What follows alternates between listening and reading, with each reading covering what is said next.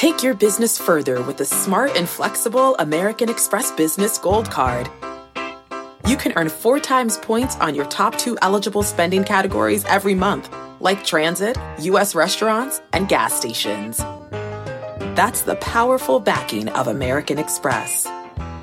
Four times points on up to $150,000 in purchases per year. Terms apply. Learn more at americanexpress.com slash business gold card.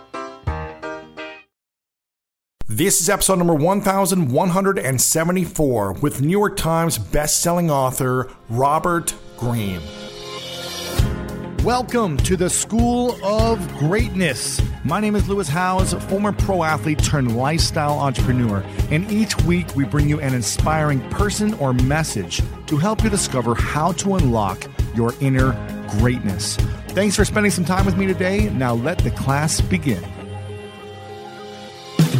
Welcome back, everyone. Today's guest is the incredible Robert Greene. And Robert is the author of the New York Times bestsellers, The 48 Laws of Power, The Art of Seduction, The 33 Strategies of War, The 50th Law, and Mastery. And he's written a new book called The Daily Laws 366 Meditations on Power, Seduction, Mastery, Strategy, and Human Nature. And Robert is one of my favorite guests to have on. He was actually the very first guest on the School of Greatness so many years ago, as well as coming on a few times since then. And we'll link the previous interviews I had with Robert in the description below this over on Apple Podcast or wherever you're listening to your podcast. And in this episode, we discuss the biggest mistakes people make when trying to find love, how to maintain a thriving long-term relationship, how to master the art of seduction, whether you're single or in a committed relationship, the three things to focus on after you go through a breakup, and so much more. I don't think I've ever heard Robert talk about these subjects subjects so deeply. So I hope you enjoy them. And please make sure to share this with someone that you think would be inspired by this message as well. And a quick reminder if this is your first time here, then welcome. Please subscribe over on Apple Podcasts or Spotify. Leave us a rating and review of the part in this episode you enjoyed the most, as I'd love to hear your thoughts on what inspired you and moved you the most from Robert. And today we want to share the fan of the week, who is Preeti, and they left a review about episode 1167 with Derek Hough Hough, and they said this was one of my favorite conversations. There are a lot of people out there that believe they will only find love because of their success and achievements because we think that's what people fall in love with, but it's not true. You alone are enough. This is truly a message many need to hear. So big thank you to Preeti for sharing that review over on Apple Podcast and being the fan of the week. Okay,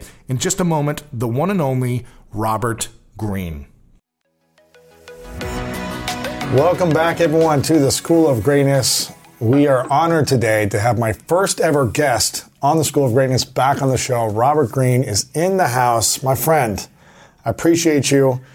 Every time you're on, I think this is the fourth or fifth time, every time you're on, the audience just says, We want more. We love the message you have, the wisdom you share. Right and, and, the way you, you share your knowledge. So we appreciate you coming back on. That's always nice to hear music to my ears. Yes, exactly. want more, not less. exactly. Um, you have so many masters of, of art that you've put it out into the world. So many great books that are incredible art for so many people that have helped so many people in different areas of their life around seduction, power, influence, mastery, uh, and just understanding human psychology. You've got a new book called The Daily Laws 366 Meditations on Power, Seduction, Mastery, Strategy, and Human Nature.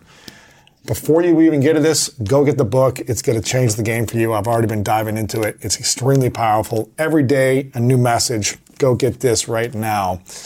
And I want to break this up into a couple parts. First, talking about love, relationships, seduction, and money included in that because I haven't heard you talk about love and relationships that much. Obviously, your book on seduction that you have is very powerful.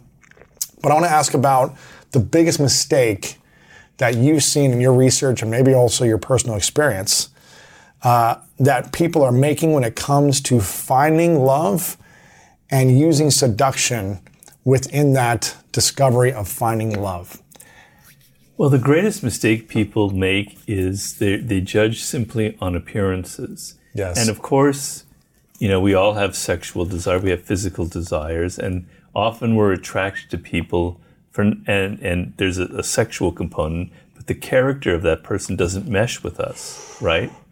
Yes. And so the the physical stuff doesn't last that long. It can't go on forever, although it can go on fairly well if, if, if you connect on that level. But it kind of dies down at some point, and then you're confronted with their psychology, their personality, their character. You have to be able, you have to think, can I talk to this person in five years and carry on an interesting conversation? Can I sit across from the table if that is if you want a long-term relationship mm-hmm. and you know find a stimulating conversation with them? You know because that's that's really what it ends up boiling down to. And so you you really want to be able to also judge their character. And if you're able to look mm-hmm. inside the other person a little bit and to see a kind of deeper connection between you i believe that, that the sexual part which is extremely important in any relationship will actually be intensified and heightened right? As opposed to the immediate kind of animal attraction that we have mm-hmm. to people.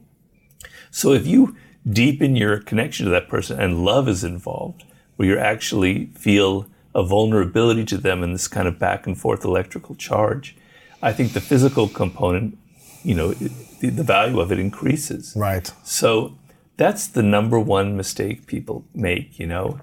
Um, Is it? at- Is it? Do people have sex too early? Well, I don't know what's going on necessarily with young people right now. I know the hookup culture is still pretty strong, and you know, guys are watching a lot of Yes. porn, and so you know that's probably a tendency.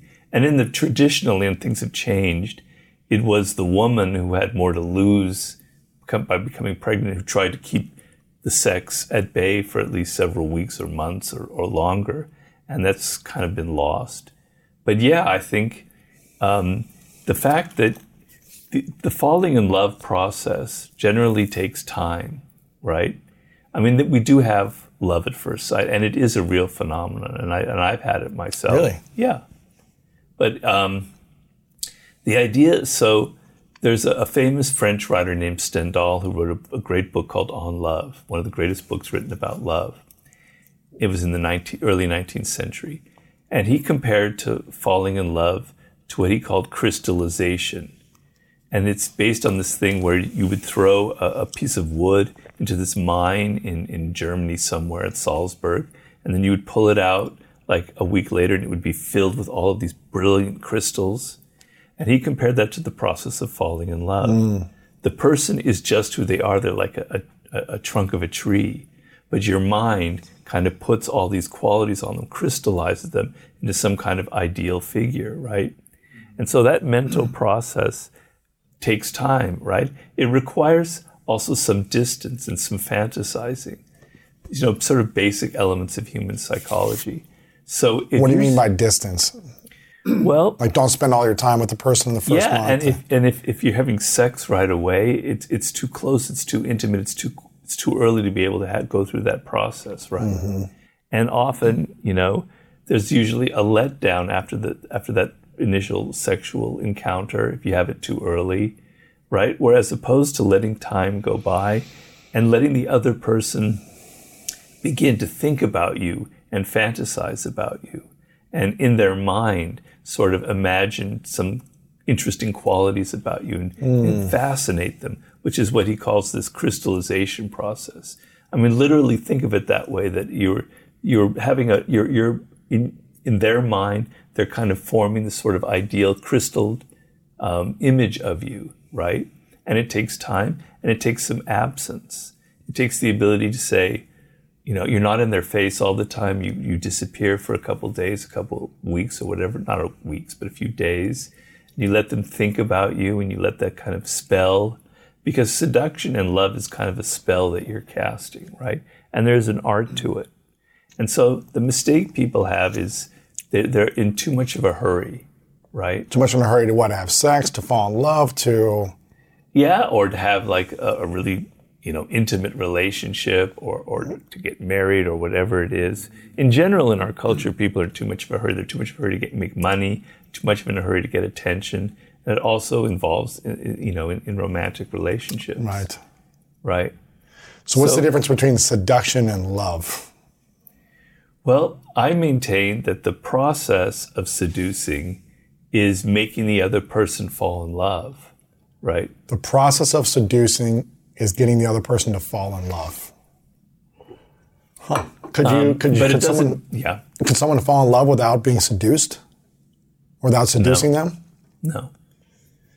Even in love at first sight, there could be like a moment of seduction that turns into that, or how does that work? Well, even in love at first sight, which I say I've kind of maybe experienced, it doesn't necessarily lead to something, right? You still have to go through a process where the other person's character, that you start um, idealizing and romanticizing and thinking about them.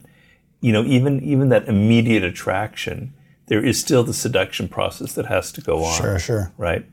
And so, you know, I try in the art of seduction, I make the point that political seduction, marketing seduction, social seductions, because in your office you're continually seducing, it's the same process.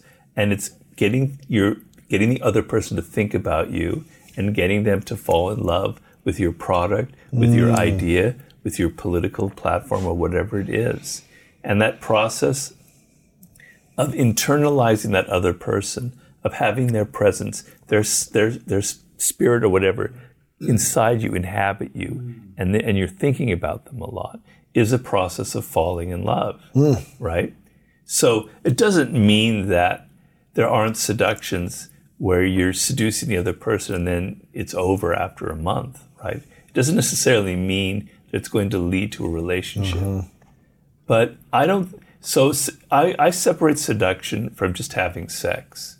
Yes. So if you go to a bar and you, you pick up a woman in the bar and that night you go back to your place and you have sex, that's not seduction, right? Because we are psychological creatures, right? We're not we're not animals. And the process of actually having our mm-hmm. emotions engaged by the other person is takes a lot deeper process, right? It can't happen quickly, it can't happen overnight. So seduction isn't like, you know, pickup artists don't really like the art of seduction so much Why is that? because it's not quick enough for them. Mm. I'm telling you, you have to go through these steps. I don't want to have to go through all these steps. I don't have to wait three weeks to sleep with her or a month. I don't have to surprise her and give her gifts, or I'm talking about from the male point of view. Sure. Do all of these things that Robert talks about. You know, I want a quick, you know, some of them aren't like that, but some of them are. And so there are plenty of books written out there about how to pick up women or guys in a bar, but seduction isn't about that. It's something else. It's something more elemental. And I talk in the art of seduction about how it goes back to our childhood, how we are incredibly vulnerable to the emotions of other people. It begins with our parents, right? And the sense of, you know, we internalize their presence. We're thinking about them. We have this kind of very deep emotional attachment to them. We're seduced by our parents in some ways. It kind of sets a tone from early childhood, this need to feel vulnerable to other people, right? Um, this, that's the thing as well is, Yeah. um, you know, it's a lot of people mistake seduction, and that's the re- reason I wrote the book. They have really bad ideas about it. What do they think it is? Well, they, they have an idea that it's this kind of cold process. Typically, it'll be a male seducer, but it can be a woman. And they're really conniving and they're coming up with all kinds of tricks, Schemes and schemes to get the woman or man to like fall for them. And either they're after money or sex or something else, right? And actually, seduction is a matter of vulnerability. It's making yourself vulnerable to the other person. Really? Yeah. Um, and, you know, we live in, in times where people have a hard time being vulnerable. You know, if you're insecure, if you're filled with a lot of anxiety, you tend to close up inside of yourself. And to let another person in and to let them have some control over your emotions can be kind of a scary process. But if you can't feel that vulnerability, if you can't open yourself up to the power of that other person, there won't be a seduction. It'll be this kind of cold, mechanical process, right? So, how do we learn to open ourselves up and be vulnerable to allow for seduction to happen? If so, we're really interested in someone, we're like, oh, we're really, we want to start dating this person, we're really excited about the potential, but we're also don't want to ruin it and mess up. Yeah. Well, um, it you know each relationship is different, right? Yeah. You know, I, I I talk to a lot of people uh, on this vulnerability issue, particularly women who've come to me for, for counseling, mm-hmm. where they've had a bad experience, right? They dealt with maybe a man who was a kind of cold, calculating seducer type, or an abusive relationship, right? And um, what happens is they get kind of bitter and hardened by it, and they don't want to open themselves up to, to another relationship. They don't not aware of that's happening, but under unconsciously that's what's going on. And I try to tell them mm. if you let that happen, that means that that person, that abuser or whoever it was, they've defeated you not only you know physically but mentally. They have conquered you. They have ruined one of the most important aspects of your life. They have made it impossible for you to feel vulnerable and open because you can't trust another person. Wow. And it's very difficult. So I my process in there is telling them that get, making it clear to them that if that happens, then they have they have this power over you, and you don't want to let them have that power, right? And so we work on ways first making it clear how important it is in life to feel vulnerable, not just to other people, but to everything in the world. That's sort of the subject of my next book. But to feel vulnerable when you read a book, to open yourself to other people's ideas, to open yourself in general to people and to their spirit, and to let them in and to let them have some influence over you and some power over you. You know? Why is that important? Because it allows you then to have a deeper understanding and a deeper connection with people. So, you know, we all kind of live in these castles mm-hmm, mm-hmm. where we're trying to protect ourselves, right? And we're all kind of defensive. Because, and it's for good reason. We live in a world that's very harsh, you know, a lot of information, a lot of things going on at the same time. So we kind of live in these castles. And you're, you're not understanding people unless you can kind of open up to their spirit. I talk about in the uh, Art of Seduction, enter the other person's spirit is one of the key chapters where you're able to kind of put yourself inside of the other person and feel what they might be thinking, right? Which is, I think, a problem that a lot of men have in, in dealing with women that they're try- that they're interested mm. in putting yourself in their position, trying to understand what makes them tick, what their psychology is about. To do that, you have to kind of let go of yourself. You have to be willing to kind of float and let yourself go into them right. and open yourself up to their spirit and not assume that you know everything about them or that everything, all of your ideas are correct. So vulnerability is a very important element that we must have in this world in order to be able to have empathy and to be able to understand people. Is it, you know, you wrote a book about the laws of power, the 48 laws of power. Is this, you know, different than the laws of power, the, the you know, the seduction strategies where you're being more vulnerable as opposed to, you know, well, believe it or not, um, the, I wrote The Art of Seduction as a kind of, not a sequel, but it kind of played off the 48 Laws. Okay. And there were a few chapters in the 48 Laws that dealt with seduction, uh-huh. such as use absence to create honor and respect, you know, or make others come to you, mm-hmm. or create compelling spectacles. There were at least eight or 10 of the 48 Laws that were very sort of seduction oriented. And the idea is hmm. we all want power in this world. I maintain that's sort of my key thesis that drives all of my books.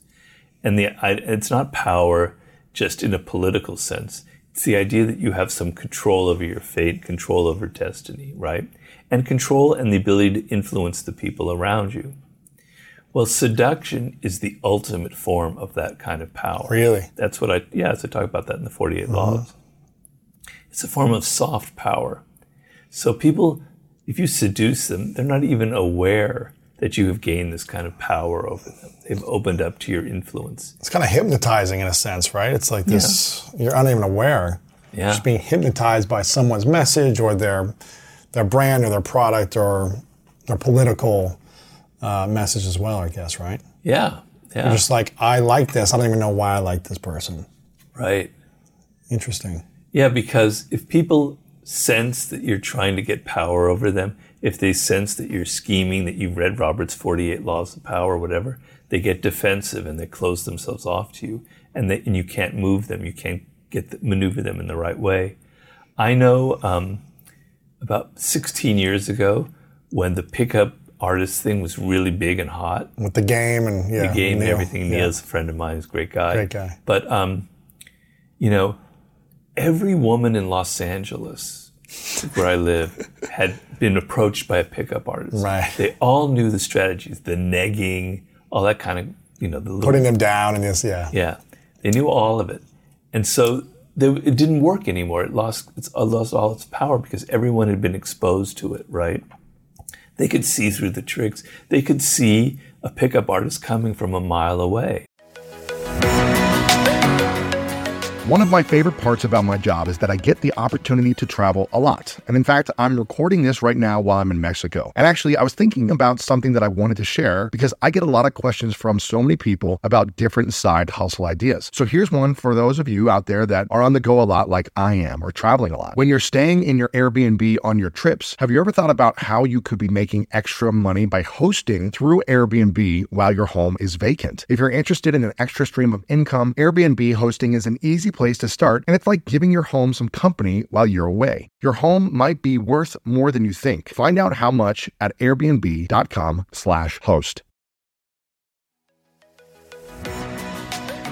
So listen, we all know life is full of yada yada, like those quote unquote free trials that somehow still charge your card for something, or when companies have those sneaky gotchas hiding deep in the fine print. And I know you've dealt with yada yada before, like those bills that keep going up and up for no reason at all, or when budget airlines promise a cheap fare but then charge you for every little thing until you realize you're paying more than you would have somewhere else. And yes, it is possible to outsmart yada yada, like triple checking airline deals to make sure all you need is already included, but you don't take yada yada in life. So don't take yada yada from your wireless provider. Metro by T Mobile has no contracts, no credit checks, no surprises, and nada yada yada. Stop by one of over 6,000 Metro stores nationwide.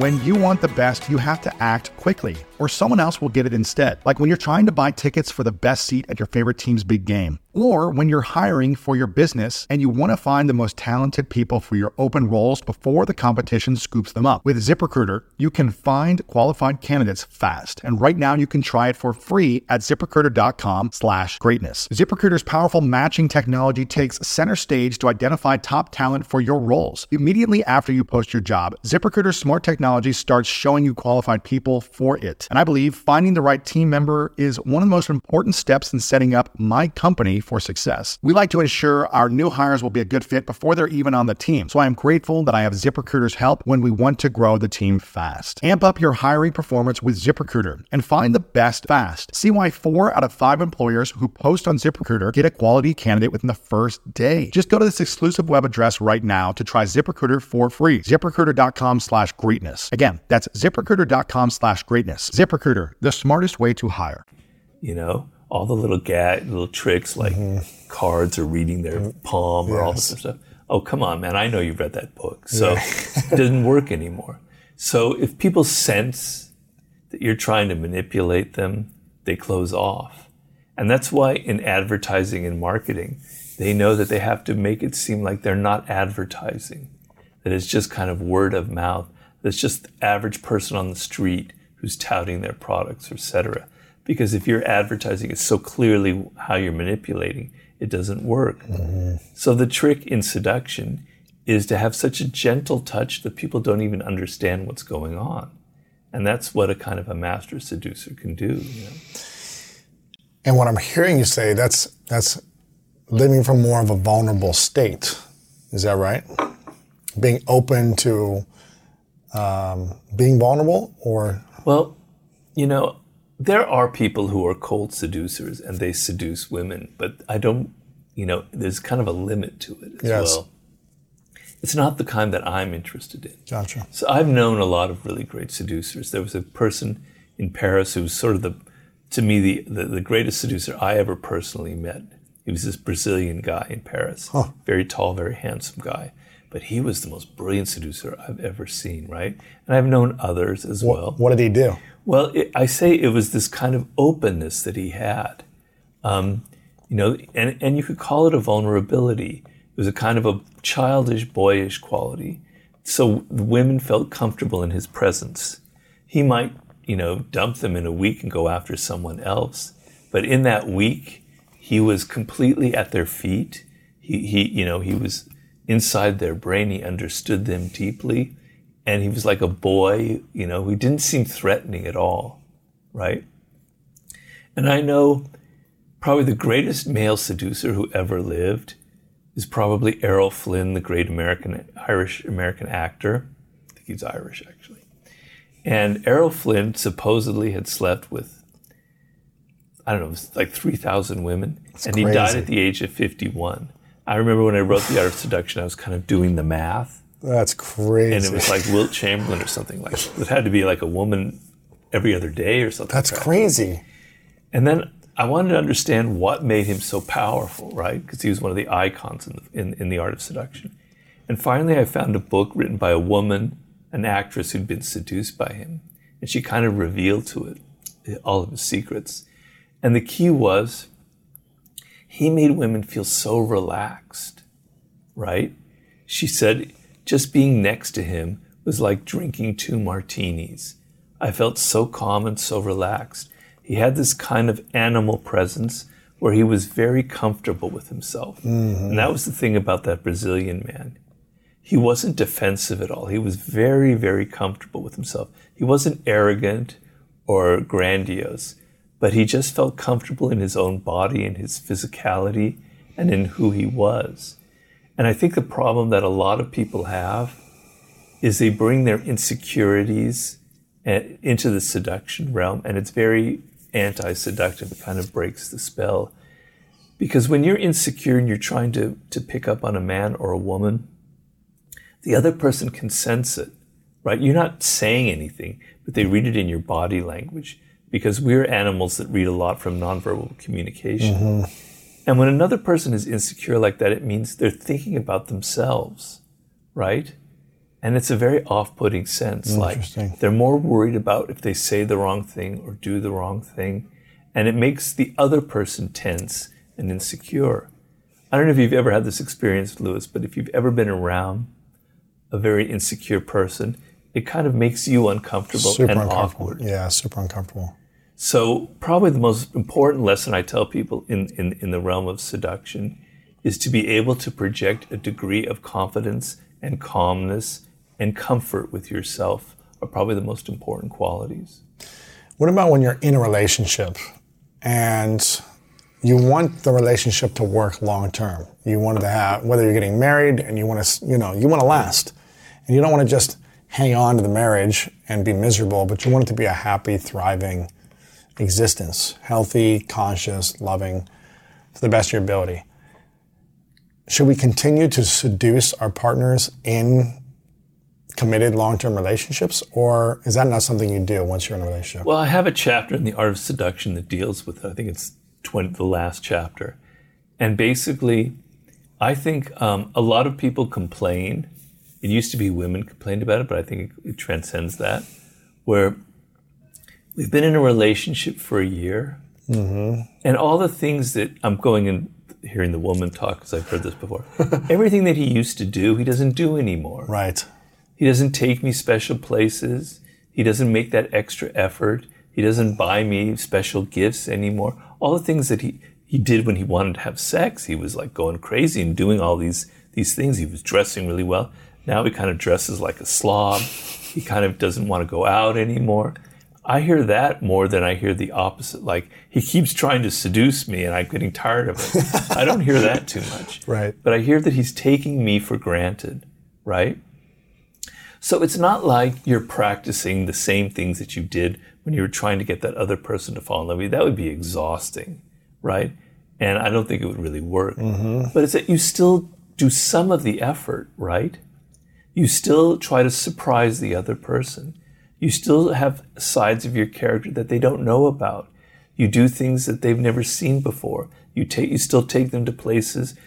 You still put effort into buying gifts, right? You buy that special gift you still take effort to take them one night to a special restaurant or to a movie that they something that they hadn't you know like if you understand if you listen deeply to that other person and they reveal their secret desires and what they're not getting from the world, just take that in and go, if I give her a gift or take her to a place that feels that very thing that she said she's not getting, man, that'll have such a powerful effect on that person. Even if you've been in a relationship for two or three years. Mm-hmm. And I've been in a relationship for, for, for decades, I'm afraid I have to admit. and you still have to go through that process. Really? Yeah. What is the questions you can ask to find out someone's secret desires without saying, What are your secret desires? You just have to listen. There, okay. So the main thing is get them to talk about their childhood. Really? Yeah. I mean, what, not what, obviously. Don't go. Tell me about your father. Did he was he nice to you? Know, you know. Just what question can you ask in an organic, relaxed way that would open that up? Do you think? Well, in the course of a context, you you can say, um, you know, are I don't know. It's like, are are, are you close to your parents? Do, do you see them? Um, mm-hmm. And then to, just without being, you know, too inquisitive, without making it clear that that's what you're doing, just get them to talk about their early life. Why is that important to figuring out people's secret desires as adults, asking about their because childhood? it's the key to everything. Really? In in in the, in the laws of human nature, I have a chapter about um, I call it about gender, about the mix of the ma- masculine and feminine in us, and there's a concept from the f- great psychologist Jung called the anima and animus, and he basically says that from a man, from his mother, if you're straight, because these things change, it, the man from his mother internalizes an image of women that it will haunt him for his entire life. Wow. Right? Because the relationship between a mother and son is very intense. It's not the same as between a mother and a daughter, right? Because she's the opposite gender.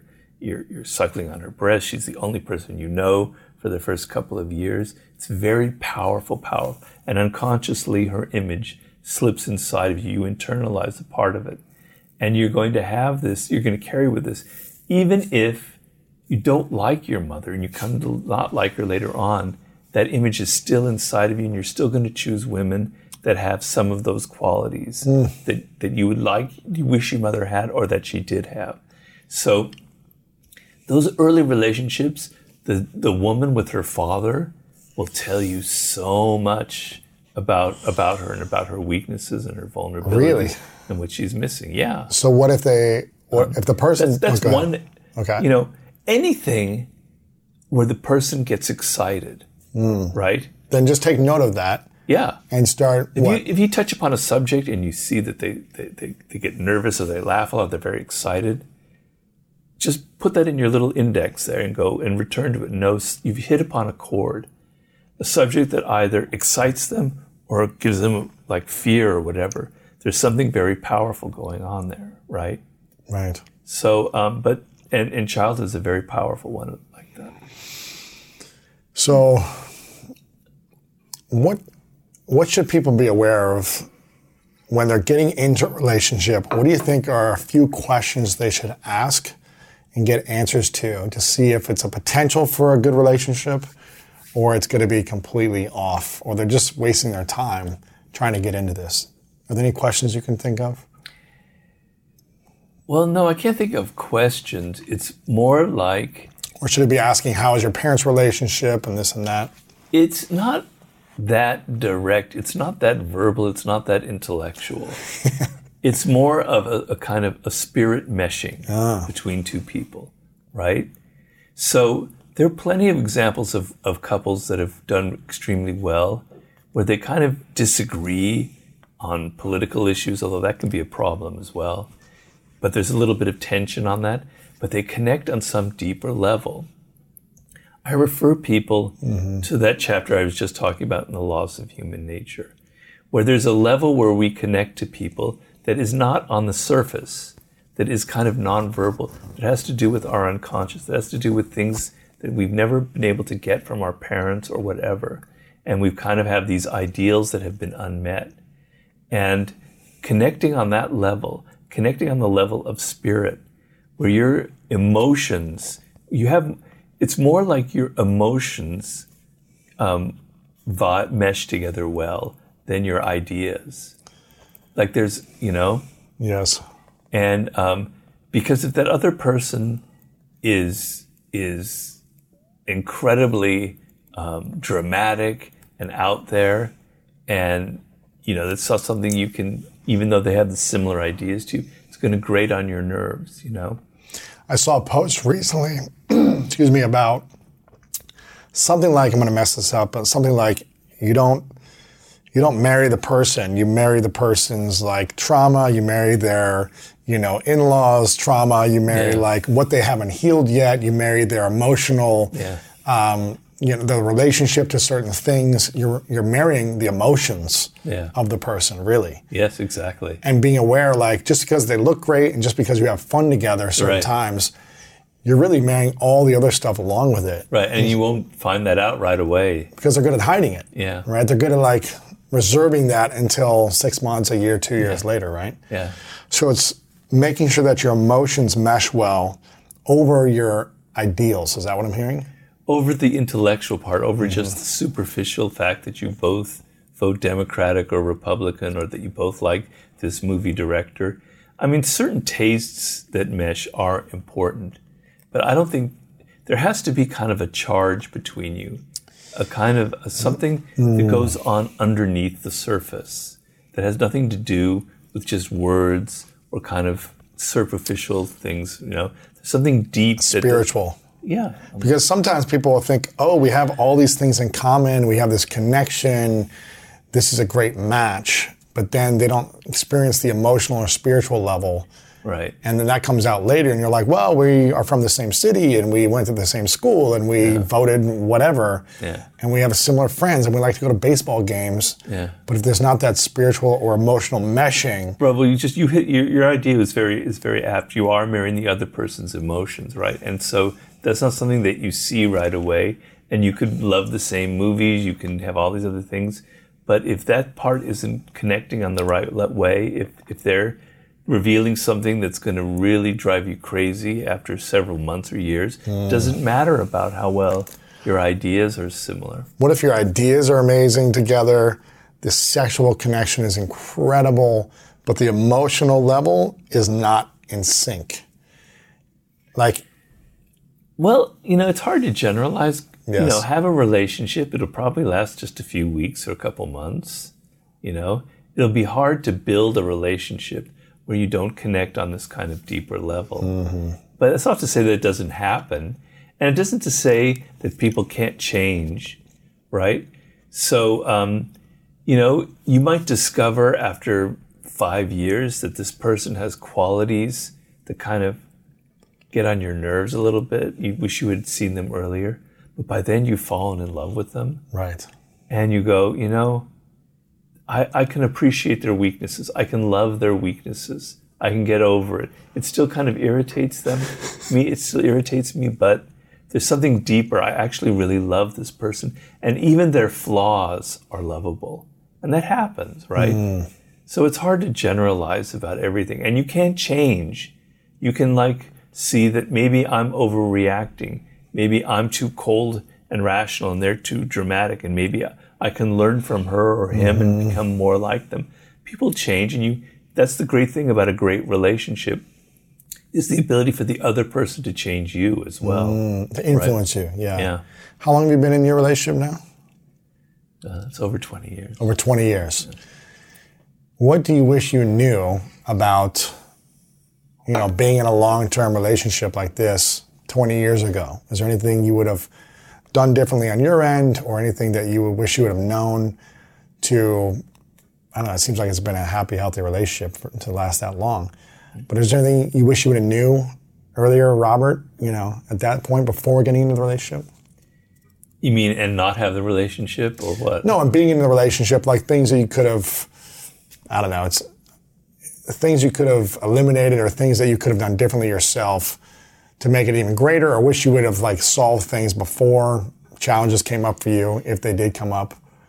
Well, it's. Or have you just been like the king of relationships? No, no, no, no, no, no, no, no, not at all. I, as I as I made very clear, I have got my own problems, my Yeah. own flaws. You know, um, no, I mean, um, being more forgiving would have probably Hmm. helped.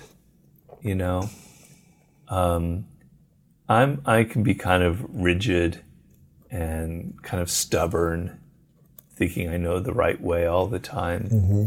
and I felt like you know she had certain flaws that were really too strong, and if I could just like you know go with them and say that I have flaws as well, and be a little more humble and being more forgiving of her, I think that would have helped. Yeah. You know, and that's not that's not easy all the time. Mm-hmm. How important is it, do you think, being in a healing process before entering a new relationship, as opposed to just jumping into a relationship without the process of reflection, self awareness, looking at what pain has caused you in your past that you haven't forgiven or healed? It's very, very important yeah. because um, oftentimes your choices with a partner occur for reasons that you're not aware of. Really? And I talked about an example in the laws of human nature that's sort of a classic case in therapy, where this man had come to a therapist and he had a series of like 10 very powerful emotional relationships. And each time he broke it off. And he, he would say, you know, she did, she betrayed me here. She did, I found out that this was happening and, and, and I, and I no longer loved her, on and on and on. Hmm the therapist started to go into his early childhood. And he discovered that he had a mother, this man, who was very cold, wasn't very loving to him. And he had a sense, and this is what happens to children, it happens to boys. When the mother is like that, you feel abandoned. You don't feel like it's your fault.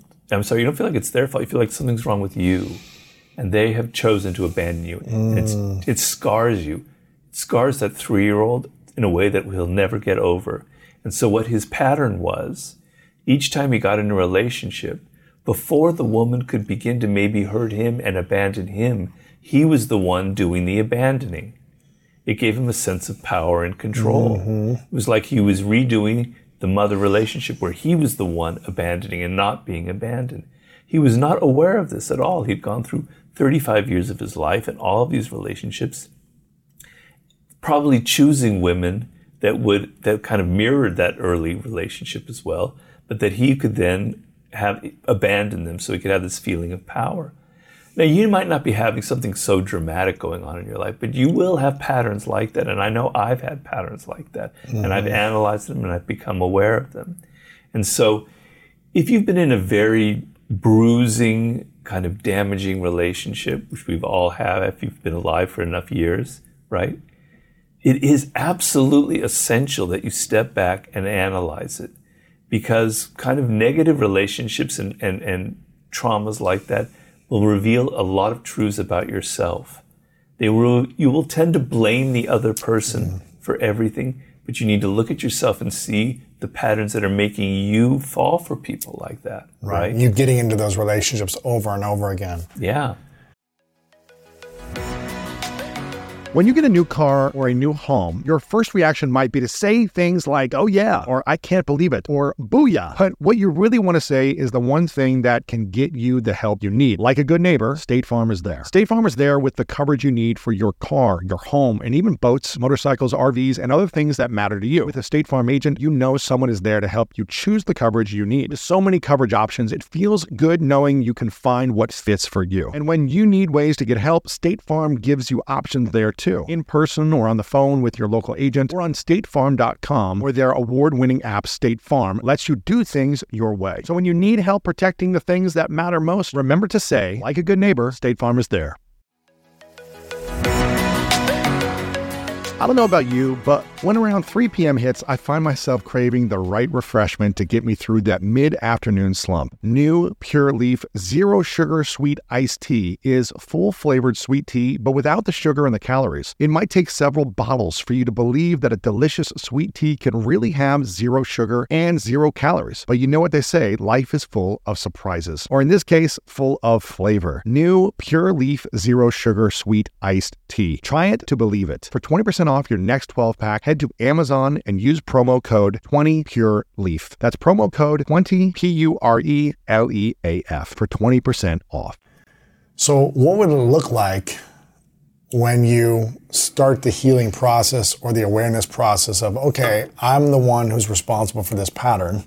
I'm the common denominator of all these relationships. So there's, you know, partially me to be responsible for. What would it feel like to start the healing process? And what would that next relationship look like when you make a commitment? Would it just feel different? Would it feel like, oh, this is very healthy? How would that look, do you think? Well, there's a lot of problems. It's not easy. Yeah. And the and the and the main problem, Lewis, is believe it or not, some of those early um, dysfunctional relationships with your parents are charged with this kind of sexual energy. Really? Yeah. And so you'll find yourself attracted to the very man or woman who's going to hurt you. Whereas the man or woman who is good for you, there's no kind of sexual charge because and this isn't everybody. This is uh, maybe a third. I don't know what the percentage is. Don't quote me. Sure, sure. But you are actually more attracted to the person that has these damaged qualities. Why is that? Because you get to relive some of those early traumas, right?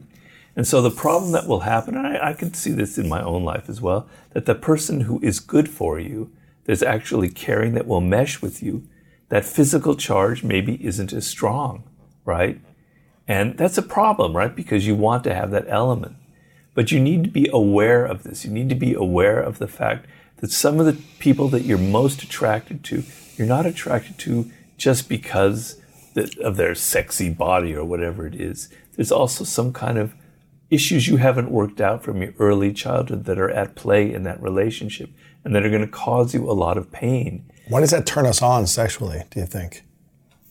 Why is the human brain turned on by drama and you know unhealthy relationships? Like, why does that? Well, um, you know, I would be a, a, multi-billionaire by now if I could answer those questions. yes. I'd be the, doc, the ultimate doctor of love. But I can say this: that when you're a child, you're two or three years old.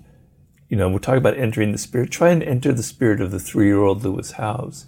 You're very vulnerable. You're very weak right? You're at the mercy mm-hmm. of this person who's very powerful, your mother and also your father. It depends on what, you know. You're at their mercy, right? And you're open to them. You depend on them for so much. So the emotional energy that you are putting onto them is extremely powerful. Wow. More powerful than any other relationship you'll have in your life, and you're not aware of it. And so it's mesh. It meshes with all these other kind of physical um, impulses and desires that you have. Because a child who's two or three years old is actually still having like sexual impulses very early on. It's kind of creating a pattern of attraction that you are very rarely aware of. Mm. It's not to say everybody is like that, but it's a pretty common denominator that, you know, if you have, for instance, a very narcissistic mother, right, who was more interested in herself than in you, you're going to be attracted to narcissistic women. If yeah. you're a man. Yeah, yeah. gotcha. Wow. Yeah. Um, and you're not aware of it. And, you know, it creates this, a lot of pain for you, right? Um, so you've got to go through a process. It, it's kind of like there, there's the, there's the ancient Greek play of Oedipus, uh-huh. right? I don't know if you were. He, um, he married his, he killed his father, and then he ended up marrying his mother. Crazy. Yeah, you know, so we get the Oedipus complex from, right? And he never realizes it until he's like in his late 30s and, and he's gone through this his whole career as a lead king of this of Thebes. And then suddenly he's made aware of it through various things that happen, right? And it's like, oh my God, really? I've done all that? This is what my life is? And he's so overwhelmed that he cuts his eyes out and he blinds himself as proof of, you know, how blind he was in life. Wow. And so the Greeks are saying in that play that we're all kind of blind. Fate kind of pushes us around and we're not even aware of it. And the moment of feeling enlightened about becoming aware of some of these patterns in your childhood is actually a great moment. It's very painful, but it's very powerful, you know. Sorry, I didn't mean to take it. I, I, didn't mean to take it to such a dark no, place. No, I, I, love this. Oh.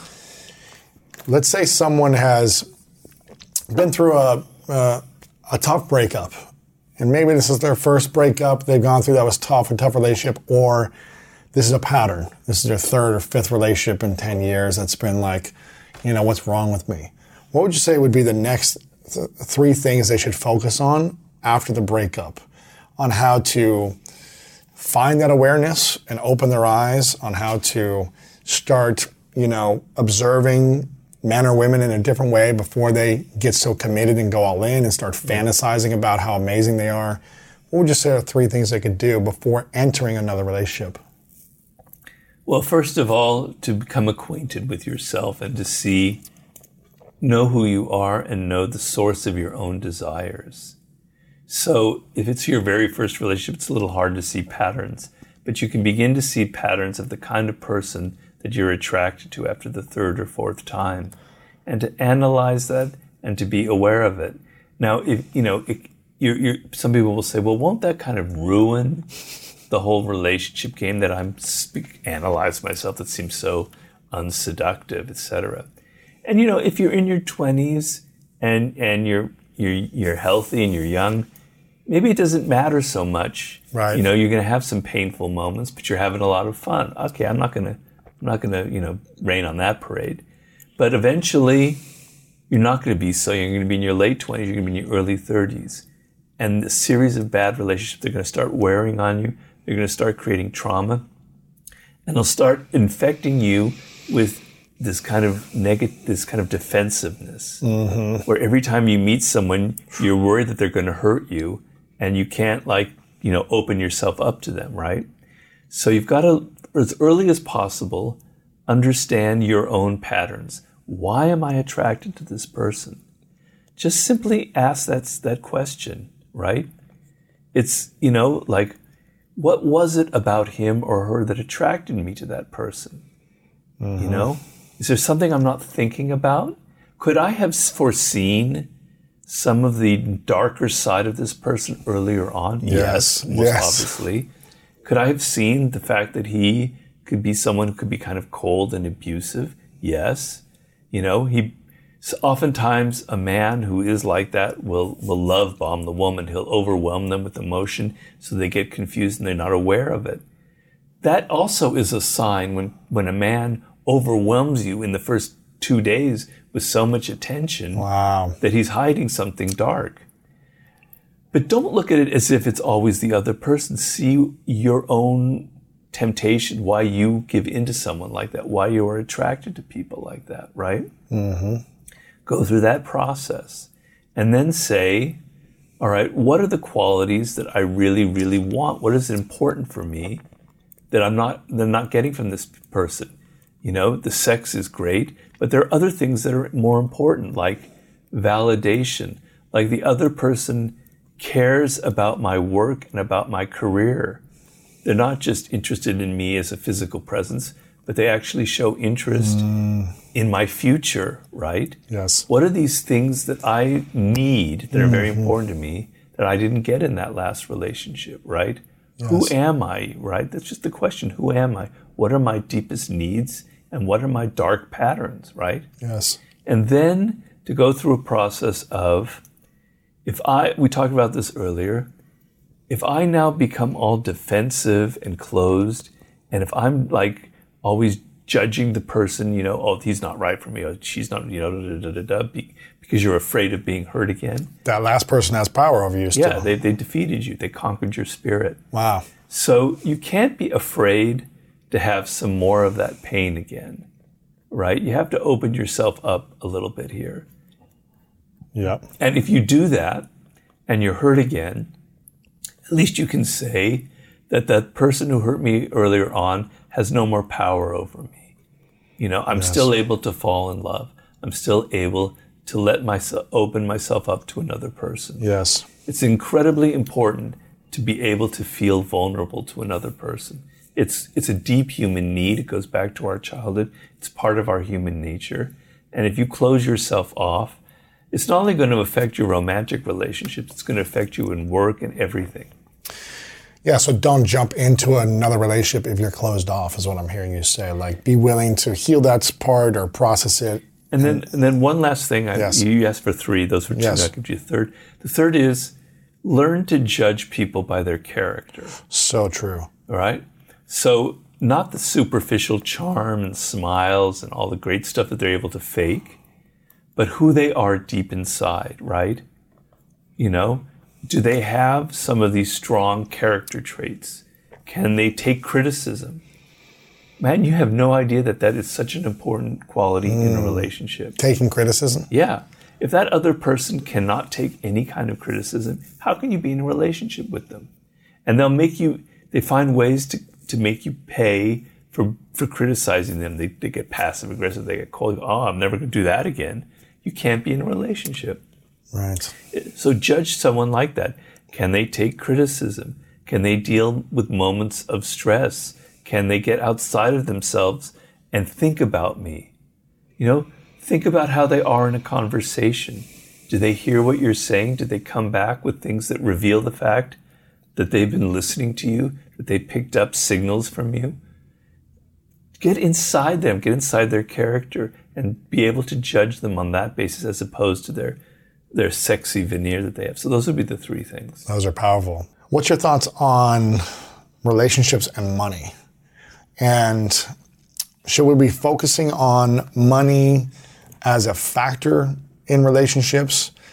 Because it seems to me like a lot of people end relationships with money problems, or it's one of the main factors. You mean there's an inequality between the two? inequality or just like the value of money that someone sees spending money in a certain way another person sees it in a different way it's just like the topic of money seems to mess with people how do we develop seduction with money in, in, involved in a relationship Yeah. and how do we stay in a healthy relationship and not allow money to ruin the relationship Well, money isn't just money.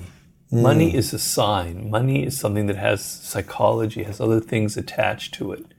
So let's just say it's a woman who is finding herself losing her attraction to a man because he's not making any money, right?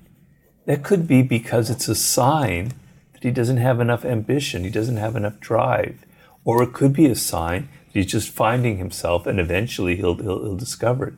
But you, you're kind of turned off a, a lot of women, and I think, you know, yeah, it's mostly women, by the fact that this person doesn't have any drive, has no ambition. They're not trying to make something of their life, right? And so it's not about the money that they're, it's the fact that there's something missing in them, right? That kind of masculine energy. It's not just masculine. Women have great drive to make money as well. I don't mean to put it that way.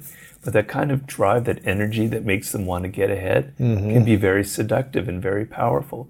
that's powerful for women to see that in men Yeah. Yeah. And to re- see, sense that he's just kind of a slacker. Okay, maybe he's got good qualities. Maybe he's a wonderful person, and that's fine. And then the money isn't a problem. You don't care. But maybe what if you do care, it's because it reveals something about their character, right? Mm-hmm. The other thing is generosity in a relationship is very important, right? It's not just giving money, but it's also giving your energy, giving your time to the other person. So a lot of a classic ex- uh, uh, turnoff that men will do is that they- they're not so generous with money, time, attention, etc. And it's a sign of something closed inside of them. So, you know, they don't want to pay for a meal. They don't want to pay for something. They don't want to spend money on a, on a, on a nice gift or whatever. It's not the money. It's the sign that someone isn't generous in their spirit, in their heart. They're not willing to take risks, hmm. right? That's, that'll be another thing that the lack of money will say. You know, to start a business and fail would not be such a bad, I don't think would be such a turnoff as opposed to never starting a business, as to always talking about, oh, I could have been great, I could have done this, but never trying, because it reveals a lack of, of, of security about yourself, confidence, because confidence is a key quality. Mm. So I think money is often a sign of something else, a, another problem. It's revealing something about their character. You know, I mean, it could be he's he or she isn't pulling in their weight, and that that's an issue. Yeah, I, and I and I kind of resent that. right But that's not about the money. That's about the other person not caring enough to pull their weight or to not thinking about the other person's needs. It's what's underneath the money. Yeah, I think so. And you mentioned confidence for a second. How does um, how much does someone lacking confidence affect their ability to seduce and maintain a level of seduction in a long-term relationship? Well, confidence is, is extremely important. I mean, it can border, it can go off into grandiosity and arrogance and hubris, and that can be a turnoff. But in general, most people, men and women, make the mistake by not having enough confidence. Really? by being enough. insecure. Yeah, It's, to, it's better to rein someone's confidence down a little bit than to have none at all, right? It's like it's better to have more of it yeah, and be like, okay, your ego's getting out of control. Let's take it down a little bit. yeah, yeah. Then, like, I have no confidence at all. Well, the fact that you feel confident about yourself is very seductive in itself. Hmm. It has an attractive power. You know, I talk in the art of seduction of charisma. I have a whole chapter on, on the charismatic and the origin of charisma. And what I define charisma is there's a person who has a kind of inner light inside of them. They're so confident that they kind of glow with that confidence, that their words are kind of revealing it, their eyes are glowing, their gestures are glowing, and they're very charismatic. It could be a Malcolm X, it could be a Marilyn Monroe, it could be a John F. Kennedy, it could be a Mick Jagger, whomever, right? We sense this incredible confidence in them, this power, and it's like an inner lantern that just makes everything glow. And we are so attracted to that. That's what charisma is. Why are we attracted to it? Because we envy people who have that kind of confidence. We wish we could have that, and we find it very compelling. We want to know them. We think that some of it perhaps will rub off on us. I know in working with 50 Cent, I wrote a book with him. This guy is very charismatic. Mm-hmm. He's extremely seductive. He's one of those men that I mentioned earlier who's like in that pantheon of great seducers, and I've seen him up front doing his seduction. So I know I speak from, from experience. um, and he has this incredible charisma, this insane confidence. It's not in what he says, it's not in his eloquence, it's just in how he carries himself, right? And it could be a little bit cocky sometimes if we've all seen from him. But man, it is so seductive, and women go crazy over things like that. And men will go crazy over that in women as well.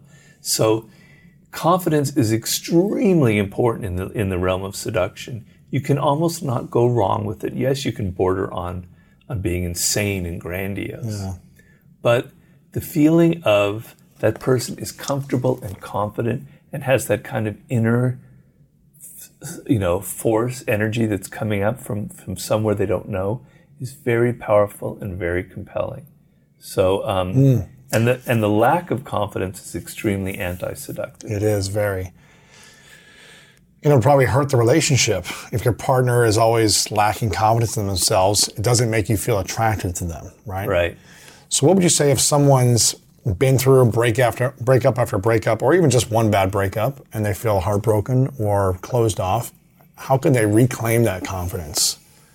What would you say to that person if they've lost confidence on how to reclaim it themselves? And also, if your partner has lost confidence and you're in a long-term relationship, how can you help someone gain confidence in a relationship? So individually, how do you reclaim it? And then your partner is lacking it. well there there's several ways to answer that i mean you know seduction is is is almost like a skill it's almost like being able to hit a baseball and bat 300 Yes.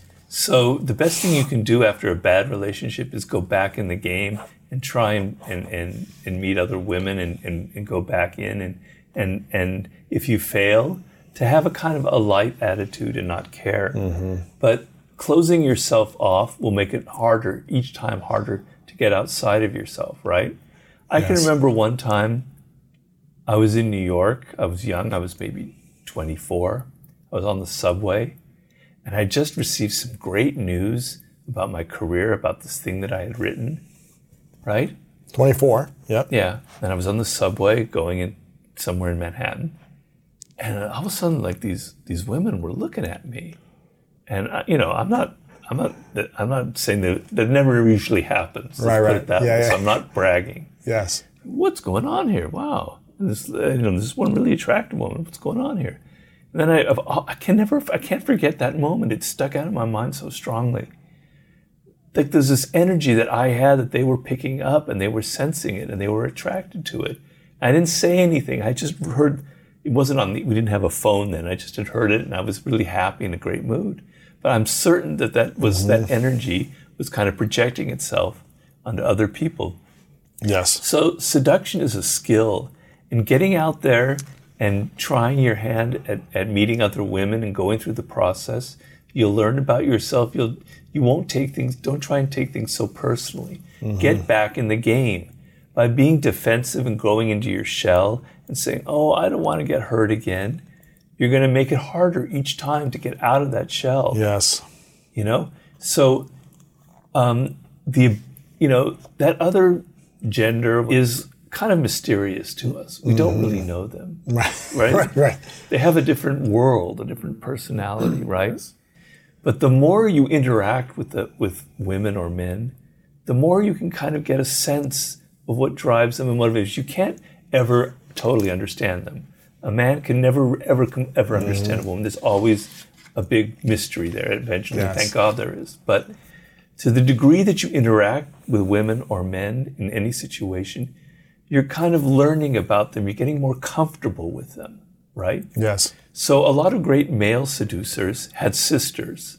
And a lot of great female seductresses had brothers. Interesting. They grew very comfortable with that male or female presence. And they right? might have been around the the sister's friends, or the Yeah. the woman might have been around their brother's guy friends and been around that energy more. Right.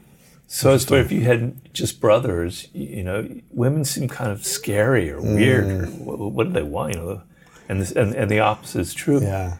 So, interacting, getting outside yourself, interacting with women, you'll get to feel more confident, you'll learn more, and you'll be more comfortable in their presence. So, don't go into a shell. That's the main thing. That's the key. And what about? Did you have something else?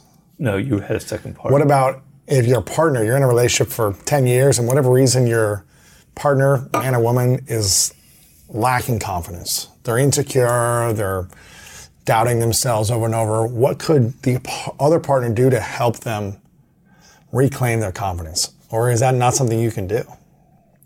No, you can do that. Um, you can find what it is that they need validation about, and you can, you know, give them pep talks and make it clear to them. This is the most important thing, Lewis. Make it clear to them that you still have confidence in them. You haven't lost it. Because the sense that that other person is losing faith in you and your abilities is deadly. That's big. So if you care about that person and you don't want to see them go down the drain with their insecurities, make it clear that you haven't lost faith in them and show it to them in certain ways. Mm-hmm. You know, whatever it is that they're worried about, show them that you still believe that they can accomplish something.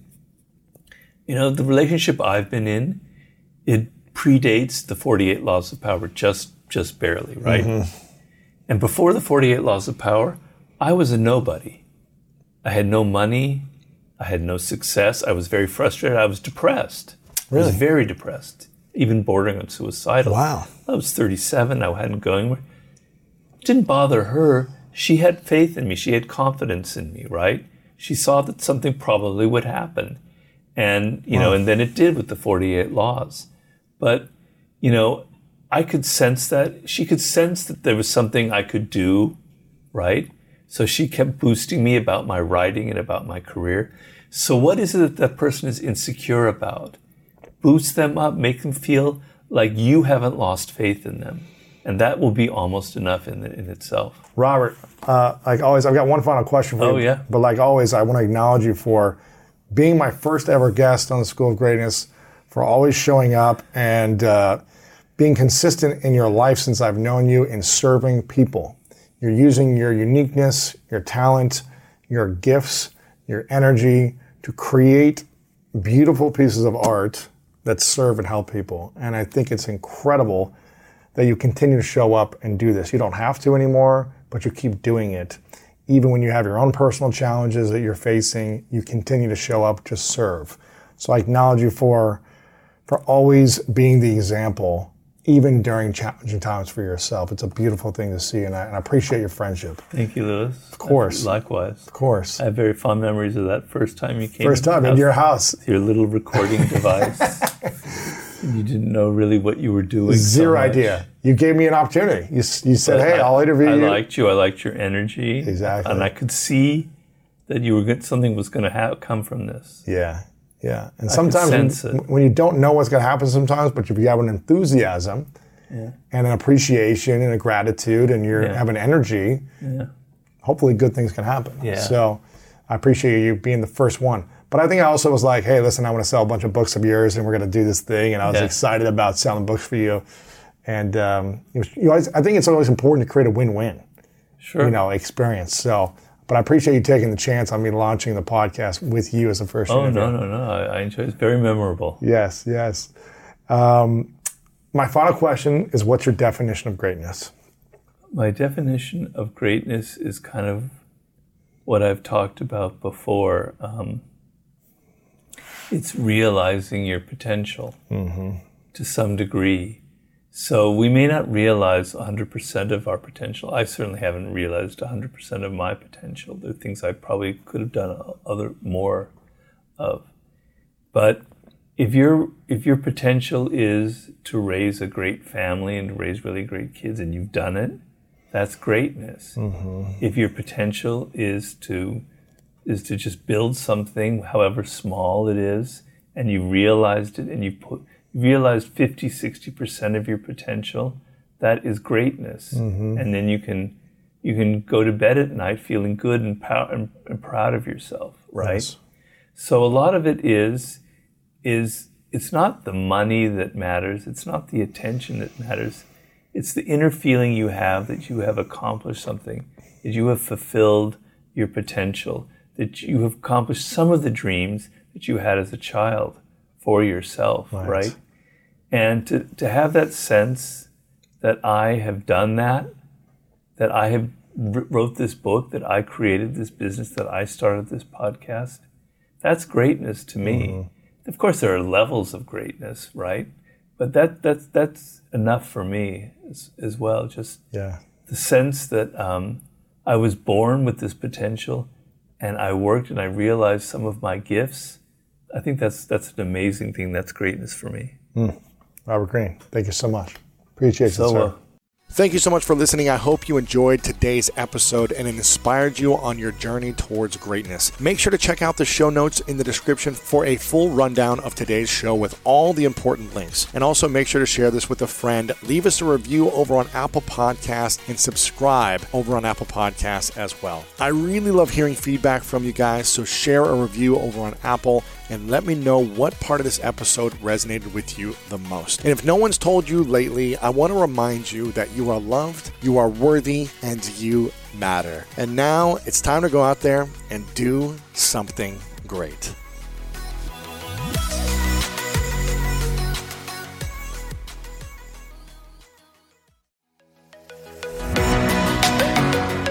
You seek the key, but first you must learn the ways of precision, craft, and performance with Acura's all-electric ZDX. With a premium Bang and Olufsen sound system up to a 313-mile range and a Type S variant with an estimated 500 horsepower, the ZDX is their most powerful SUV yet. Unlock the energy when you visit Acura.com to order yours today.